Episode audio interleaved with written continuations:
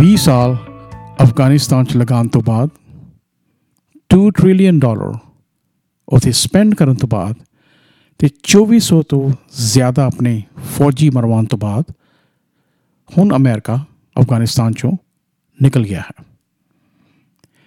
ਤੇ ਪਾਵਰ ਉਨੀ ਹੱਥਾਂ ਨੂੰ ਟਰਾਂਸਫਰ ਕਰਕੇ ਗਿਆ ਹੈ ਜਿਨ੍ਹਾਂ ਤੋਂ ਉਹਨਾਂ ਨੇ 2001 ਚ ਖੋਈ ਸੀ।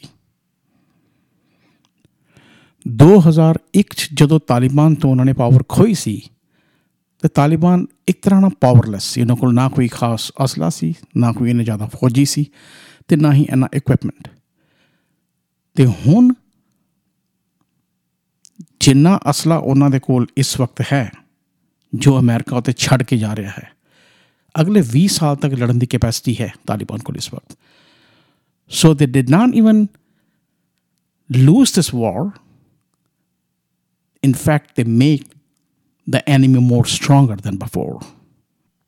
200 ਦੇ ਕਰੀਬ small and big aircrafts 75000 vehicles ਜਿਹਦੇ ਅੰਦਰ ਹਮਵੀਜ਼ ਔਰ ਸਮਾਲ ਵਹੀਕਲਸ ਸ਼ਾਮਿਲ ਨੇ ਤੇ ਅਨਗਿਣਤ ਅਸਲਾ ਗੋਲੀਆਂ ਬਾਰੂਦ ਔਰ ਯੂ نو ਮਾਡਰਨ ਵੈਪਨਸ ਉਹ ਸਾਰੇ ਉਹਨਾਂ ਦੇ ਡਿਸਪੋਜ਼ਲ 'ਚ ਉਹ ਛੱਡ ਕੇ ਗਏ ਹੈ ਇਹ ਇੱਕ ਹੋਰ ਐਗਜ਼ਾਮਪਲ ਹੈ, ਇੱਕ ਫੇਲਡ ਫੋਰਨ ਪਾਲਿਸੀ ਦਾ। ਇਹ ਫੇਲਡ ਪਾਲਿਸੀ ਇਹਨਾਂ ਲਈ ਕੋਈ ਨਵੀਂ ਗੱਲ ਨਹੀਂ ਹੈ। ਇਸ ਤੋਂ ਪਹਿਲੇ ਵੀ ਇਹਨਾਂ ਦੀ ਕਾਫੀ ਪਾਲਿਸੀਜ਼ ਫੇਲ ਹੋ ਚੁੱਕੀ ਹੈ। ਚਾਹੇ ਉਹ ਵੀਅਤਨਾਮ ਹੋਵੇ, ਚਾਹੇ ਉਹ ਇਰਾਕ ਹੋਵੇ ਅਮਰੀਕਨਸ ਆਪਣੀ ਪਾਲਿਸੀਜ਼ ਉੱਥੇ ਦਰਸਾ ਚੁੱਕੇ ਹੈ ਤੇ ਅਸੀਂ ਇਸ ਚੀਜ਼ ਨਾਲ ਪੂਰੀ ਤਰ੍ਹਾਂ ਵਾਕਿਫ ਹਾਂ। ਹੁਣ ਦੇਖਣ ਵਾਲੀ ਗੱਲ ਇਹ ਹੈ ਕਿ ਅਫਗਾਨਿਸਤਾਨ ਨੂੰ ਜਿਸ ਕੰਡੀਸ਼ਨ 'ਚ ਤੇ ਜਿੰਨਾ ਹੱਥਾਂ 'ਚ ਛੱਡ ਕੇ ਜਾ ਰਹੇ ਹੈ, ਕਿ ਉਹਦੇ ਨਾਲ ਅਮਰੀਕਾ ਇਜ਼ ਮੋਰ ਸੇਫ ਔਰ ਮੋਰ ਇਨ ਡੇਂਜਰ ਨਾਓ ਇਸ ਤੋਂ ਇਲਾਵਾ ਜਿੰਨੇ ਰੈਫਿਊਜੀਜ਼ ਉਹ ਅਮਰੀਕਾ 'ਚ ਲੈ ਕੇ ਜਾ ਰਹੇ ਹੈ, who knows who those refugees are? ਉਸ ਰੈਫਿਊਜੀਜ਼ ਦੇ ਅੰਦਰ ਕੋਈ ਤਾਲਿਬਾਨੀ ਵੀ ਹੋ ਸਕਦਾ ਹੈ, ਕੋਈ ਐਸਾ ਸ਼ਖਸ ਵੀ ਹੋ ਸਕਦਾ ਹੈ ਜੋ ਕੱਲ ਨੂੰ ਉੱਥੇ ਆ ਕੇ ਨੁਕਸਾਨ ਪਹੁੰਚਾਏ ਅਮਰੀਕਾ ਚ ਆ ਕੇ ਨੁਕਸਾਨ ਪਹੁੰਚਾਏ so who will be responsible for all that ਪਹਿਲੀ ਗੱਲ ਤੇ ਇਸ ਨੂੰ ਜਿਹੜੀ ਵਾਰ ਕਹਿੰਦੇ ਹੈ ਨਾ ਵਾਰ that is not the war. ਇਹ ਤੇ ਇੱਕ ਸਾਈਡ ਆ ਵਾਰ ਹੈ ਇੱਕ ਕਮਜ਼ੋਰ ਐਨੀਮੀ ਔਰ ਇੱਕ ਬਹੁਤ ਹੀ ਤਾਕਤਵਰ ਕੰਟਰੀ ਇਹਨੂੰ ਤੁਸੀਂ ਵਾਰ ਕਿਸ ਤਰ੍ਹਾਂ ਕਹਿ ਸਕਦੇ ਹੋ ਚਲੋ ਠੀਕ ਹੈ ਤੁਸੀਂ ਵਾਰ ਸਟਾਰਟ ਕੀਤੀ ਤੁਸੀਂ ਇਹਨੂੰ ਵਾਰ ਹੀ ਕਹੋ ਲੇਕਿਨ ਤੁਹਾਨੂੰ ਲੱਗਦਾ ਹੈ ਕਿ ਬਿਨਾਂ ਕਿਸੇ knowledge geographical knowledge political knowledge social knowledge ਤੋਂ ਬਿਨਾਂ ਜੇ ਤੁਸੀਂ ਕਿਸੇ ਕੰਟਰੀ ਨੂੰ ਕੰਟਰੋਲ ਕਰਨ ਦੀ ਕੋਸ਼ਿਸ਼ ਕਰਦੇ ਹੋ ਤੇ ਉਹਦਾ ਕੀ ਨਤੀਜਾ ਹੁੰਦਾ ਹੈ ਇਹ ਨਤੀਜਾ ਹੁੰਦਾ ਜੋ ਹੁਣ ਹੋਇਆ ਹੈ ਇਹੋ ਨਤੀਜਾ ਇਹਨਾਂ ਨੇ ਇਰਾਕ 'ਚ ਭੁਗਤਿਆ ਸੀ you know there's so many examples American failed foreign policy ਦੇ ਜੇ ਤੁਸੀਂ ਇੱਕ ਇੱਕ ਬੱਚੇ ਨੂੰ ਵੀ ਕੋਈ ਪਾਲਿਸੀ ਡਿਜ਼ਾਈਨ ਕਰਨ ਨੂੰ ਬੋਲੋਗੇ ਨਾ 6ਵੀਂ ਜਾਂ 7ਵੀਂ ਪੜ੍ਹਦੇ ਬੱਚੇ ਨੂੰ ਉਹ ਬੈਟਰ ਪਾਲਿਸੀ ਡਿਜ਼ਾਈਨ ਕਰ ਸਕਦਾ ਹੈ as compare to CIA what they did.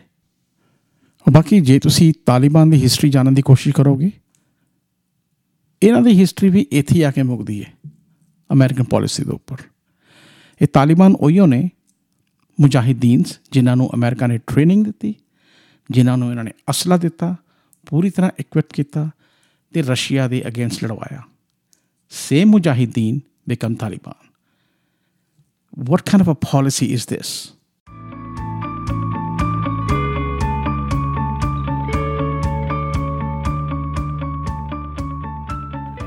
ਜੇ ਅਸੀਂ ਅਫਗਾਨਿਸਤਾਨ ਦੀ ਹਿਸਟਰੀ ਚਾਹ ਕੇ ਦੇਖਾਂਗੇ, ਤੇ ਅਫਗਾਨਿਸਤਾਨ ਨੂੰ ਗ੍ਰੇਵ ਯਾਰਡ ਆਫ ਇੰਪਾਇਰਸ ਕਿਹਾ ਜਾਂਦਾ ਹੈ।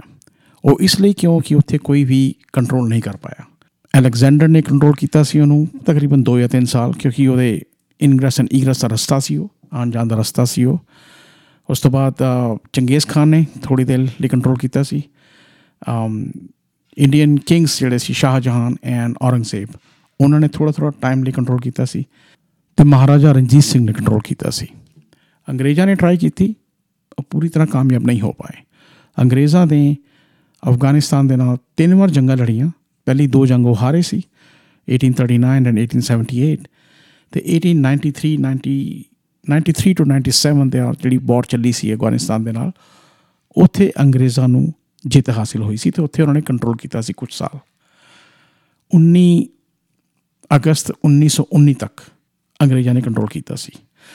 ਅਫਗਾਨਿਸਤਾਨ ਦਾ ਜੋ ਬਾਰਡਰ ਹੈ ਇੰਡੀਆ ਦੇ ਨਾਲ, ਜਿਹਨੂੰ ਕਿ ਡਿਊਰੈਂਟ ਲਾਈਨ ਕਿਹਾ ਜਾਂਦਾ ਹੈ, ਉਹ ਵੀ ਬ੍ਰਿਟਿਸ਼ ਦੀ ਬਣਾਈ ਹੋਈ ਲਾਈਨ ਹੈ ਉਸ ਟਾਈਮ ਉਹ ਬਾਰਡਰ ਡਰਾ ਹੋਇਆ ਸੀ between India and Afghanistan because India was British India and there is no Pakistan at that time British ਦਾ ਅਫਗਾਨਿਸਤਾਨ ਨੂੰ ਕੰਟਰੋਲ ਕਰਨ ਦਾ ਕੋਈ ਐਸਾ ਵਿਚਾਰ ਨਹੀਂ ਸੀ ਲੇਕਿਨ ਅਫਗਾਨਿਸਤਾਨ ਇੱਕ ਐਸੀ strategic location C between India which is a British India in the south and north ਵਿੱਚ ਰਸ਼ੀਆ ਜਿਹਦੇ ਵਿੱਚ ਅਫਗਾਨਿਸਤਾਨ ਇੱਕ kind of a vacuum ਸੀ ਉਸ ਜ਼ੋਨ ਨੂੰ ਕੰਟਰੋਲ ਕਰਨਾ ਚਾਹੁੰਦੇ ਸੀ just to keep Russia in check ਲੇਕਿਨ ਇਹਦੇ ਬਾਵਜੂਦ ਵੀ ਰਸ਼ੀਆ ਦਾ ਇਨਫਲੂਐਂਸ ਹਮੇਸ਼ਾ ਅਫਗਾਨਿਸਤਾਨ 'ਚ ਰਿਹਾ। 19 ਅਗਸਤ 1919 ਅਫਗਾਨਿਸਤਾਨ ਦਾ ਇੰਡੀਪੈਂਡੈਂਸ ਡੇ ਜਿੱਥੇ ਉਹਨਾਂ ਨੇ ਅੰਗਰੇਜ਼ਾਂ ਦੇ ਅਗੇਂਸਟ ਮਿਊਟਨੀ ਕਰਕੇ ਪਾਵਰ ਆਪਣੇ ਹੱਥ 'ਚ ਲਈ ਤੇ ਉਸ ਦਾ ਪਹਿਲਾ ਕਿੰਗ ਬਣਿਆ ਅਮਾਨੁੱਲਾ ਖਾਨ। ਅਮਾਨੁੱਲਾ ਖਾਨ ਗਾਜ਼ੀ। ਅਮਾਨੁੱਲਾ ਖਾਨ ਗਾਜ਼ੀ ਇੱਕ ਕਮਿਊਨਿਸਟ ਵਿਚਾਰਧਾਰਾ ਦਾ ਮੰਨਣ ਵਾਲਾ ਸੀ। ਤੇ ਦੋਸਤੋ, ਕਮਿਊਨਿਸਟ ਦਾ ਇਨਫਲੂਐਂਸ ਅਫਗਾਨਿਸਤਾਨ ਤੇ ਹੋਣ ਦਾ ਇੱਕ ਵੱਡਾ ਰੀਜ਼ਨ ਹੈ ਰਸ਼ੀਆ ਦੀ ਬੋਲਸ਼ੇਵਿਕ ਰੈਵੋਲੂਸ਼ਨ ਉਹ ਇੱਕ ਨਵੀਂ ਚੀਜ਼ ਸੀ। ਕਮਿਊਨਿਜ਼ਮ ਵਰਲਡ ਦੇ ਅੰਦਰ ਉਦੋਂ ਇੰਟਰੋਡਿਊਸ ਹੋਇਆ ਸੀ। ਟੋਟਲੀ ਟੋਟਲੀ ਡਿਫਰੈਂਟ ਥਿੰਗ ਉਹਦੇ ਨਾਲ ਨਾ ਹੀ ਸਿਰਫ ਅਫਗਾਨਿਸਤਾਨ ਦੇ ਲੋਕ, ਬਲਕਿ ਇੰਡੀਆ ਦੇ ਵੀ ਰੈਵੋਲੂਸ਼ਨਰੀਜ਼ ਕਾਫੀ ਪ੍ਰਭਾਵਿਤ ਸੀ। ਜਿੰਨੇ ਵੀ ਆਪਣੇ ਰੈਵੋਲੂਸ਼ਨਰੀ ਦਾ ਨਾਮ ਤੁਸੀਂ ਸੁਣਦੇ ਹੋ, ਭਗਤ ਸਿੰਘ ਚੰਦਰ ਸ਼ੇਖਰ ਆਜ਼ਾਦ ਔਰ ਈਵਨ ਸੁਭਾਸ਼ ਚੰਦਰ ਬੋਸ, ਇਹ ਸਭ ਕਮਿਊਨਿਸਟ ਵਿਚਾਰਧਾਰਾ ਦੇ ਲੋਕ ਸੀ ਤੇ ਇਹ ਬੋਲਸ਼ੇਵਿਕ ਰੈਵੋਲੂਸ਼ਨ ਦੇ ਕਿਡ ਸੀ। ਇਹ ਸਾਰੇ ਰੈਵੋਲੂਸ਼ਨਰੀ ਕਾਰਲ ਮਾਰਕਸ ਔਰ ਲੈਨਿਨ ਨੂੰ ਮੰਨਣ ਵਾਲੇ ਸੀ। ਸੋ ਸਿਰਫ ਅਫਗਾਨਿਸਤਾਨ ਹੀ ਨਹੀਂ, ਬਲਕਿ ਇੰਡੀਆ ਦੇ ਵੀ ਕਮਿਊਨਿਜ਼ਮ ਦਾ ਜਾਂ ਬੋਲਸ਼ੇਵਿਕ ਰੈਵੋਲੂਸ਼ਨ ਦਾ ਬਹੁਤ ਜ਼ਿਆਦਾ ਪ੍ਰਭਾਵ ਪਿਆ। ਸੋ ਅਫਗਾਨਿਸਤਾਨ ਦਾ ਕਿੰਗ ਅਮਾਨੁੱਲਾ ਖਾਨ ਜੋ ਕਿ ਇੱਕ ਬਹੁਤ ਹੀ ਲਿਬਰਲ ਇਨਸਾਨ ਸੀ ਤੇ ਜਿਨੇ ਅਫਗਾਨਿਸਤਾਨ ਦੇ ਮਾਡਰਨਾਈਜੇਸ਼ਨ ਦੇ ਲਈ ਬਹੁਤ ਕਦਮ ਚੁੱਕੇ। ਉਹਨੇ ਕਾਫੀ ਸਕੂਲ ਖੁਲਵਾਏ ਕਾਲਜਸ ਖੁਲਵਾਏ ਇਵਨ ਕੋਵੈਡ ਐਜੂਕੇਸ਼ਨ ਮੁੰਡੇ ਔਰ ਕੁੜੀਆਂ ਦੀ ਇਕੱਠੀ ਐਜੂਕੇਸ਼ਨ ਉਹਨੇ ਸਟਾਰਟ ਕਰਵਾਈ ਸੀ। ਉਹ ਪੂਰਾ ਪੱਖਦਰ ਸੀ ਔਰਤਾਂ ਦੀ ਆਜ਼ਾਦੀ ਦਾ। ਇਨਫੈਕਟ ਉਸ ਵਕਤ 1927-28 ਦੇ ਦੌਰਾਨ ਉਹਨਾਂ ਨੇ ਔਰਤਾਂ ਨੂੰ ਡਿਵੋਰਸ ਦਾ ਵੀ ਅਧਿਕਾਰ ਦਿੱਤਾ ਸੀ। ਸਿਰਫ ਮਰਦਾਂ ਕੋਲ ਹੀ ਅਧਿਕਾਰ ਨਹੀਂ ਹੈ, ਔਰਤਾਂ ਵੀ ਡਿਵੋਰਸ ਲੈ ਸਕਦੀਆਂ ਪੋਲੀਗੈਮੀ ਦੇ ਉਹ ਬਹੁਤ ਅਗੇਂਸਟ ਸੀ। ਉਹਨੇ ਖੁਦ ਵੀ ਇੱਕੋ ਹੀ ਵਿਆਹ ਕੀਤਾ ਸੀ। He didn't get marry twice or thrice like other kings ਤੇ ਉਹਦੀ ਜਿਹੜੀ ਵਾਈਫ ਸੀ ਕੁਈਨ ਸਰੋਏ ਉਹ ਵੀ ਇੱਕ ਬੜੀ ਲਿਬਰਲ ਮਾਈਂਡਡ ਲੇਡੀ ਸੀ। ਸੋ ਲਿਬਰਲ ਕਿ ਇੱਕ ਵਾਰ ਤੇ ਪਬਲਿਕਲੀ ਉਹਨੇ ਆਪਣਾ ਹਿਸਾਬ ਵੀ ਉਤਾਰ ਦਿੱਤਾ ਸੀ ਤੇ ਇਹ ਦੱਸਣ ਦੀ ਕੋਸ਼ਿਸ਼ ਕੀਤੀ ਸੀ ਕਿ this is not necessary so ਇਨਾ ਲਿਬਰਲਿਜ਼ਮ ਜੇ ਤੁਸੀਂ ਐਸੀ ਕੰਟਰੀ ਜਿੱਥੇ ਧਰਮ ਦਾ ਬਹੁਤ ਗਹਿਰਾ ਪ੍ਰਭਾਵ ਹੈ, ਤੁਸੀਂ ਇੱਕਦਮ ਇੰਨਾ ਵੱਡਾ ਚੇਂਜ ਲੈਣ ਦੀ ਕੋਸ਼ਿਸ਼ ਕਰੋਗੇ ਤੇ ਲੋਕ ਤੁਹਾਡੇ ਅਗੇਂਸਟ ਹੋਣਗੇ। ਇਹੀ ਉਸ ਵਕਤ ਅਫਗਾਨਿਸਤਾਨ ਨਾਲ ਹੋਇਆ ਤੇ ਇਹ ਥਰੂ ਆਊਟ ਦਾ ਟਾਈਮ ਅਫਗਾਨਿਸਤਾਨ ਨਾਲ ਹੁੰਦਾ ਰਿਹਾ। ਤੇ ਇੱਕ ਵਾਰ ਫੇਰ ਬ੍ਰਿਟਿਸ਼ ਨੇ ਉਹਨਾਂ ਰੂੜੀ ਵਾਲੀ ਵਾਦੀ ਲੋਕਾਂ ਦਾ ਸਾਥ ਦੇ ਕੇ ਅਮਾਨੁੱਲਾ ਦੀ ਅਗੇਂਸਟ ਕੂ ਕਰਾਇਆ ਤੇ ਉਹਨੂੰ ਕੰਟਰੀ ਚੋਂ ਨਿਕਲਵਾ ਦਿੱਤਾ। ਇਨਫੈਕਟ ਬ੍ਰਿਟਿਸ਼ ਨੇ ਉਹਨਾਂ ਨੂੰ ਕੰਟਰੀ ਚੋਂ ਨਿਕਲਵਾਇਆ ਤੇ ਸ਼ਰਨ ਵੀ ਦਿੱਤੀ ਉਹਨੂੰ ਬ੍ਰਿਟਿਸ਼ ਇੰਡੀਆ 'ਚ।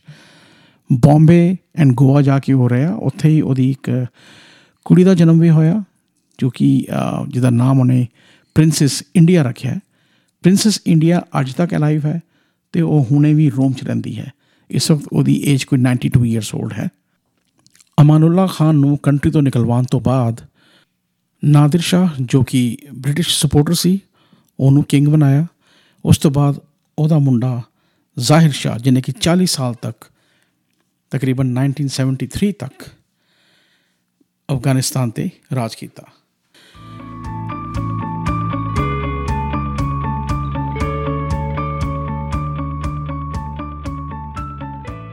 ਸੈਕੰਡ ਵਰਲਡ ਵਾਰ ਤੋਂ ਬਾਅਦ ਅਮਰੀਕਾ ਵੀ ਇੱਕ ਪਾਵਰ ਬਣ ਚੁੱਕਾ ਸੀ ਹੁਣ ਬ੍ਰਿਟਿਸ਼ ਦੀ ਜਗ੍ਹਾ ਲੈ ਲਈ ਯੂਨਾਈਟਿਡ ਸਟੇਟਸ ਨੇ।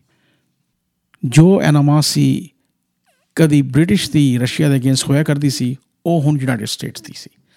ਕਿਉਂਕਿ ਅਫਗਾਨਿਸਤਾਨ 'ਚ ਰਸ਼ੀਆ ਦਾ ਕੰਟਰੋਲ ਸੀ ਯੂਨਾਈਟਿਡ ਸਟੇਟਸ ਇਸ ਕੰਟਰੋਲ ਨੂੰ ਕੱਟ ਕਰਨਾ ਚਾਹੁੰਦਾ ਸੀ।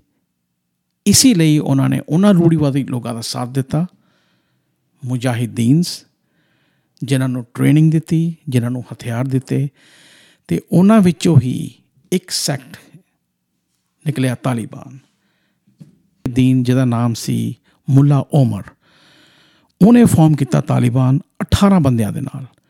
ਤੇ ਉਸ ਤੋਂ ਬਾਅਦ ਉਹਦੀ ਗਿਣਤੀ ਵੱਧਦੀ ਗਈ ਵੱਧਦੀ ਗਈ, ਤੇ ਉਸ ਤੋਂ ਬਾਅਦ ਉਹ ਆਪਣਾ ਕੰਟਰੋਲ ਕੰਟਰੀ ਤੇ ਕਰਦੇ ਗਏ।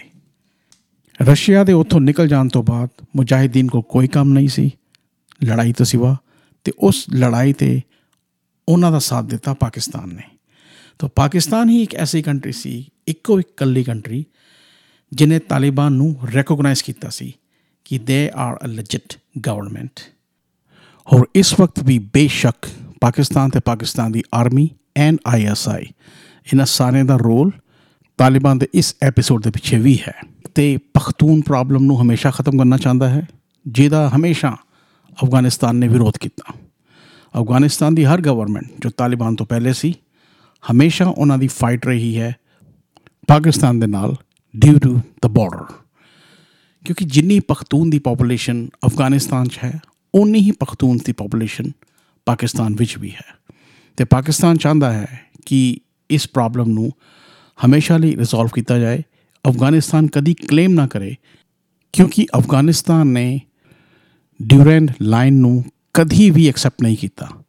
ਅਫਗਾਨਿਸਤਾਨ ਦੇ ਹਿਸਾਬ ਨਾਲ ਜੋ ਲਾਈਨ ਅੰਗਰੇਜ਼ਾਂ ਨੇ ਡਰਾ ਕੀਤੀ ਹੈ, ਉਹਨਾਂ ਦਾ ਏਰੀਆ ਉਤੋਂ ਕਿਥੇ ਮੀਲੋਂ ਅੱਗੇ ਜਾ ਕੇ ਖਤਮ ਹੁੰਦਾ ਹੈ, ਜੋ ਕਿ ਉਹ ਹਿੱਸਾ ਉਹਨਾਂ ਨੇ ਉਸ ਵਕਤ ਇੰਡੀਆ ਨੂੰ ਦੇ ਦਿੱਤਾ ਸੀ।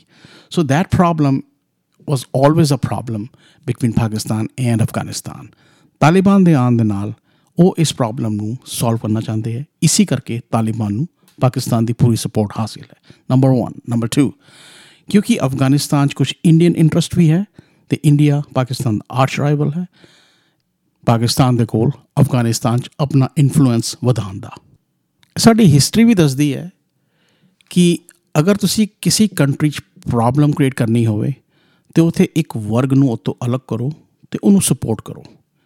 ਇਹੋ ਸਭ ਕੁਝ ਹੁੰਦਾ ਆਇਆ ਹੈ। ਇਹ ਕੰਮ ਪਹਿਲੇ ਅਮਰੀਕਾ ਨੇ ਕੀਤਾ ਤੇ ਹੁਣ ਸੇਮ ਥਿੰਗ ਉਹ ਪਾਕਿਸਤਾਨ ਕਰ ਰਿਹਾ ਹੈ। ਅਮਰੀਕਾ ਨੇ ਉਸ ਗਰੁੱਪ ਨੂੰ ਬਣਾਇਆ ਤੇ ਹੁਣ ਪਾਕਿਸਤਾਨ ਉਸ ਗਰੁੱਪ ਨੂੰ ਪਾਲ ਰਿਹਾ ਹੈ। ਹੁਣ ਇਹ ਦੇਖਣ ਵਾਲੀ ਗੱਲ ਹੈ ਕਿ ਜੇ ਇਹ ਗਰੁੱਪ ਅਮਰੀਕਾ ਦੇ ਅਗੇਂਸਟ ਖੜਾ ਹੋ ਸਕਦਾ ਹੈ ਤੇ ਉਹੀ ਉਹ ਸੇਮ ਗਰੁੱਪ ਤਾਲਿਬਾਨ ਕਿ ਕੱਲ ਨੂੰ ਪਾਕਿਸਤਾਨ ਦੇ ਅਗੇਂਸਟ ਵੀ ਖੜਾ ਹੋਏਗਾ।